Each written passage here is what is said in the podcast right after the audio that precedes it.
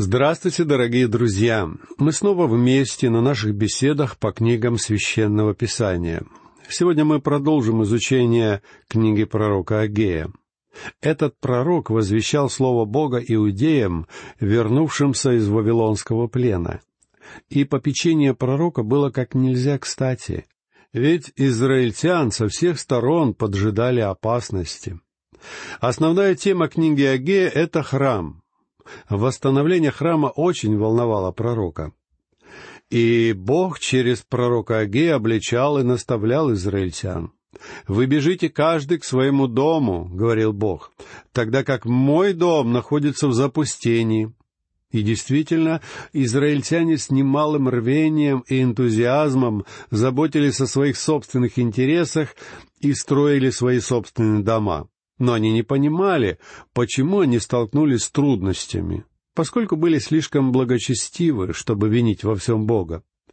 Они видели причину трудностей в том, что просто так неудачно сложились обстоятельства. Однако Бог прямо говорит им, «Я хочу, чтобы вы знали, это я вызвал засуху. Я не хочу, чтобы вы преуспели в своих личных планах. Вы понастроили собственных домов, тогда как мой дом лежит в запустении, и мне это совсем не нравится». Во второй раз Агей обратился к израильтянам, чтобы передать им одобрение Бога.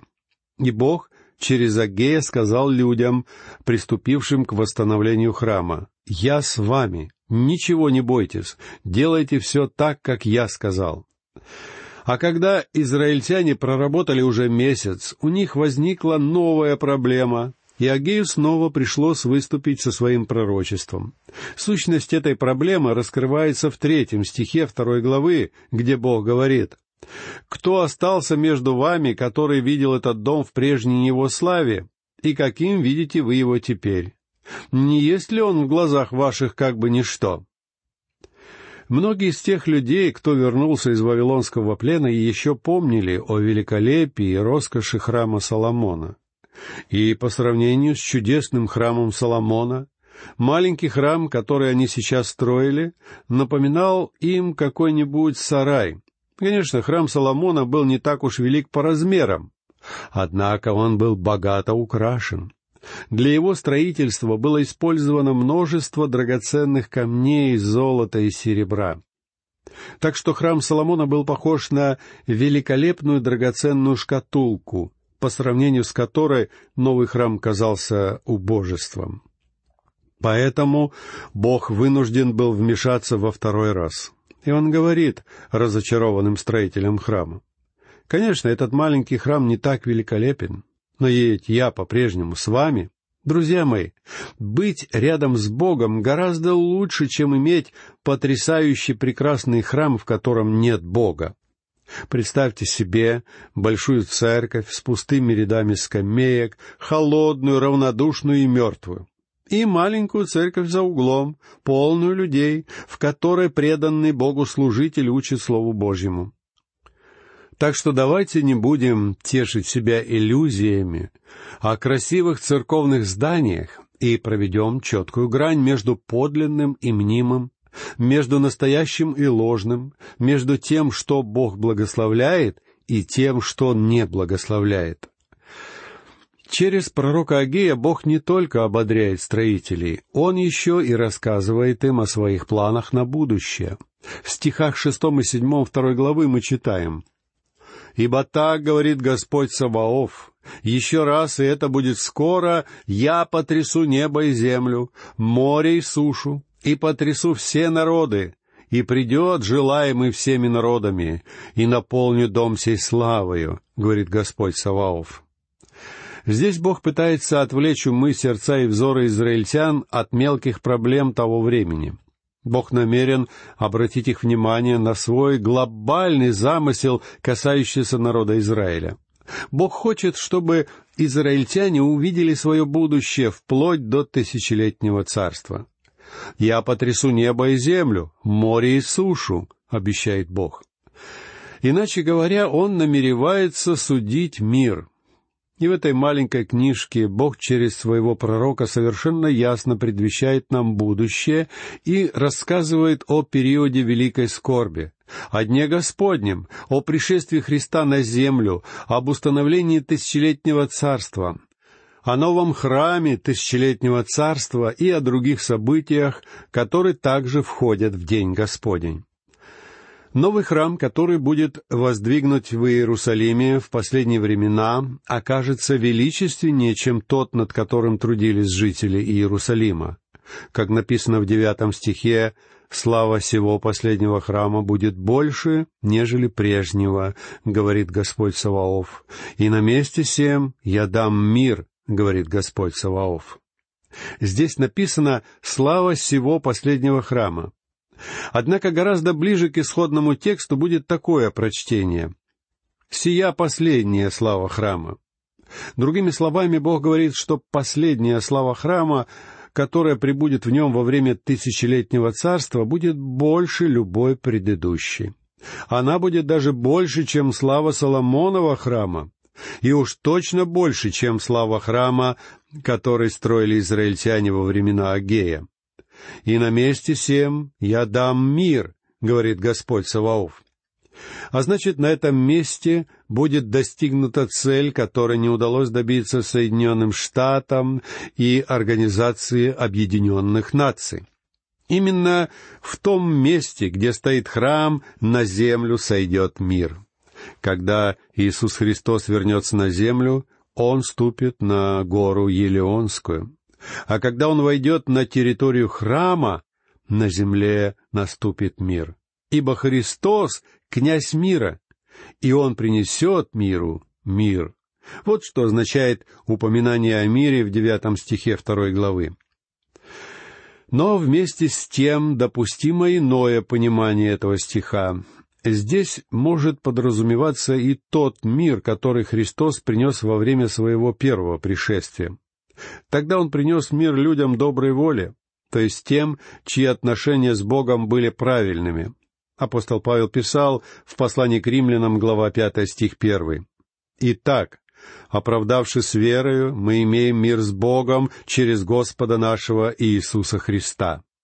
Христос принес мир, превышающий всякое понимание, мир, который сегодня царит в сердце каждого христианина.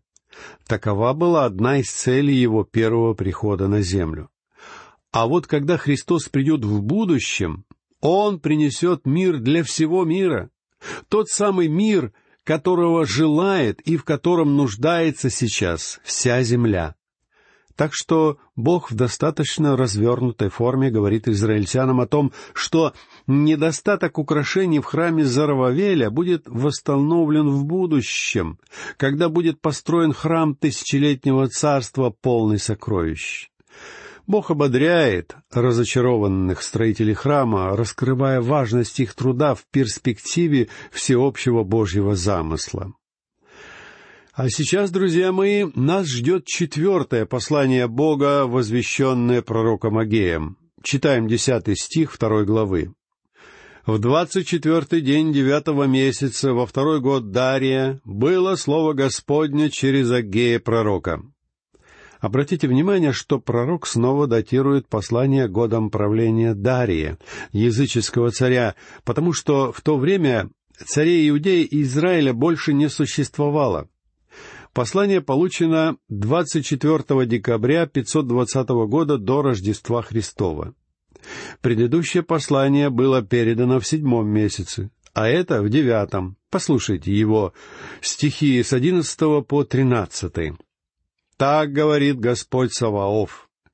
Спроси священников о законе и скажи, если бы кто нес освященное мясо в поле одежды своей и полою своею коснулся хлеба, или чего-либо вареного, или вина, или елея, или какой-нибудь пищи.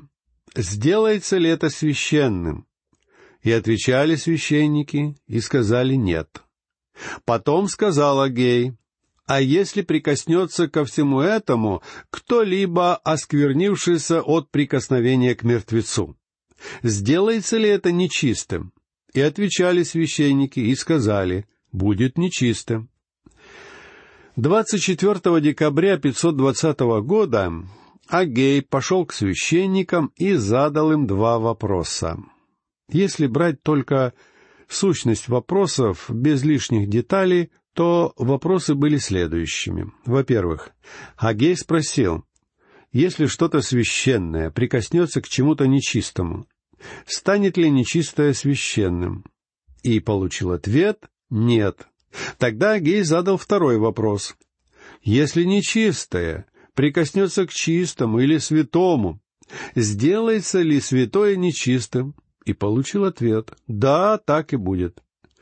Друзья мои, это довольно важные вопросы, так что давайте разбираться в их сути. Многие грани повседневной жизни Израиля не были освещены в законе Моисея подробно. Вследствие этого, когда у израильтян возникали определенные проблемы и сложности, они не могли конкретно разрешить их по букве закона. Действительно, как же мог Израиль поступать по закону, если не было особого закона, касающегося какой-либо конкретно сложившейся ситуации? Именно такой случай описан, например, в 27 главе книги чисел в связи с дочерями Салпаада. В законе Моисей ничего не говорилось о наследстве, если у человека были только дочери и ни одного сына. У Салпаада же не было сыновей, но был полный дом девочек. И когда отец умер, девушки пошли к Моисею и сказали, «Послушай, как быть собственностью нашего отца? В законе сказано, что ее должны унаследовать сыновья. Но у нашего отца не было сыновей, у него были только дочери, а значит, его имущество должно перейти нам. Моисей же, видимо, без особого энтузиазма относился к идеям женской эмансипации. На первом месте у него стоял Бог. И потому он обратился с вопросом к Господу, а Господь встал на сторону девушек. Он сказал, Дочери Салпаада правы. Им обязательно надо дать долю наследства наряду с братьями их отца. Так был решен конкретный вопрос. Бог позаботился о том, чтобы законы соблюдались. И вот как это делалось. Если возникала проблема, о которой ничего не было написано в законе, следовало обратиться к священникам. В 17 главе книги Второзакония, стихи с 8 по 11 сказано если по какому делу затруднительным будет для тебя рассудить между кровью и кровью, между судом и судом, между побоями и побоями, и будут несогласны мнения в воротах твоих, то встань и пойди на место, которое изберет Господь Бог твой, и приди к священникам, левитам и к судье, который будет в те дни, и спроси их, и они скажут тебе, как рассудить и поступи по слову, какое они скажут тебе, на том месте, которое изберет Господь, и постарайся исполнить все, чему они научат тебя. По закону, которому они научат тебя, и по определению, какое они скажут тебя, поступи. И не уклоняйся ни направо, ни налево от того, что они скажут тебе.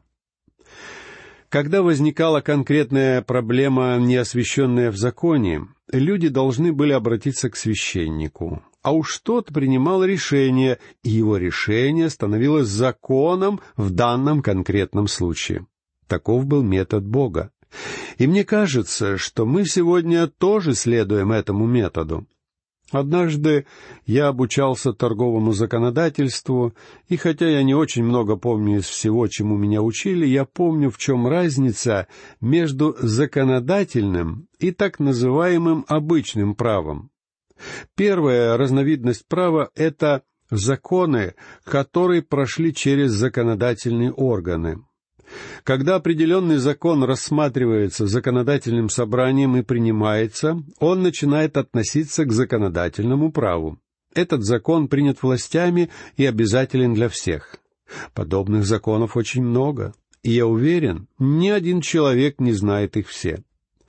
Но существует еще и так называемое обычное право. Например, в суде решается дело, которое не оговорено в законах, принятых властями и тогда юристы обеих сторон ищут в справочниках похожие случаи, уже рассмотренные судом. А когда они находят подобные дела, решение по вопросам уже выносилось, они сообщают о них суду.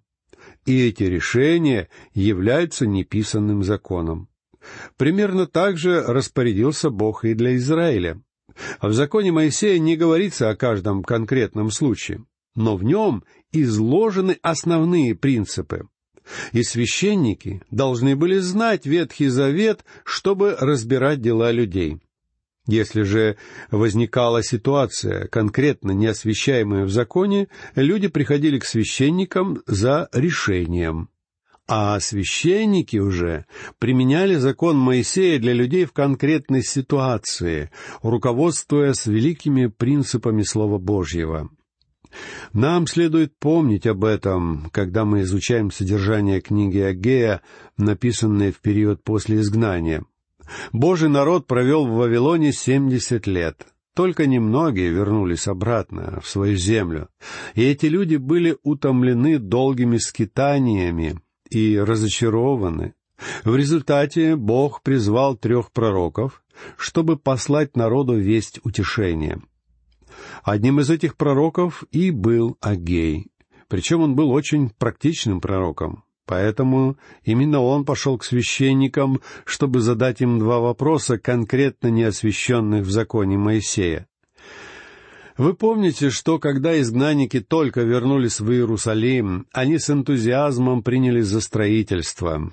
Однако тут же столкнулись с трудностями. И вот прошло целых пятнадцать лет, а Иерусалим все еще лежал в руинах.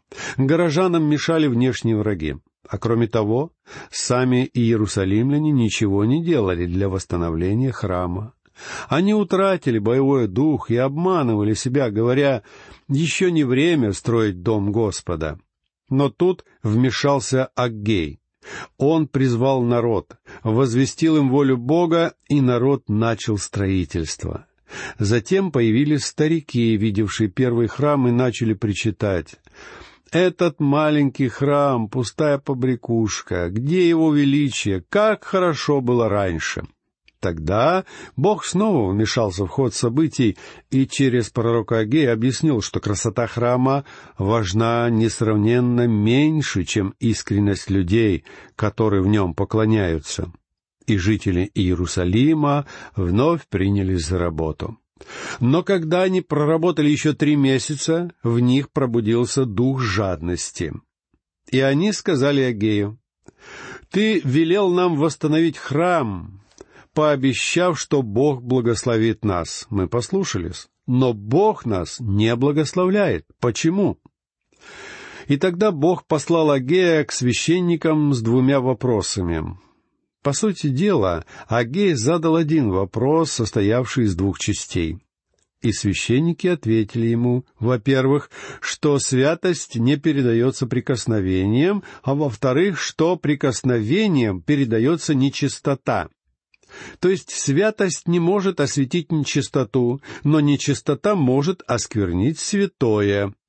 И если святое и нечистое соприкасаются, то они оба становятся нечистыми. Этому духовному закону есть немало параллелей. Из медицины мы знаем, что заразные болезни вроде кори передаются при контакте. В области физических явлений нам хорошо известно, что грязная вода пачкает чистую, а не наоборот. Чистая вода не очищает грязную. Вот и в моральной сфере происходит то же самое. Злое сердце человека не способно к добрым делам. И никакой религиозный обряд не может очистить грешника. Для того, чтобы понять, как этот Божий принцип относится к Израилю, давайте заглянем чуть вперед и прочтем 17 стих второй главы Агея. «Поражал я вас ржавчиной и блеклостью хлеба, и градом все труды рук ваших. Но вы не обращались ко мне, — говорит Господь. Здесь Бог говорит, что когда иудеи возвратились в свою землю, они не вернулись к Богу. Они выполняли обряды, приносили жертвы ждали, что Бог благословит их. Но Бог этого не делал, иначе и быть не могло. Никакая религия и никакие обряды не могут очистить вас, друзья мои. Вы можете плавать в святой воде, но она не сделает вас святыми. Вы можете выполнять обряды, вы можете креститься святой водой, вы можете погружаться в нее, пока не захлебнетесь, но это не сделает вас Сыном Божьим. Иногда мы придаем обрядам чрезмерно большое значение. Поймите меня правильно. Я считаю, что крещение очень важно, но оно не наделяет человека святостью.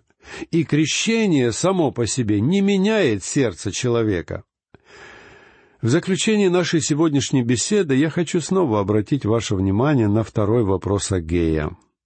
Если прикоснется ко всему этому кто-либо, осквернившийся от прикосновения к мертвецу, сделается ли это нечистым?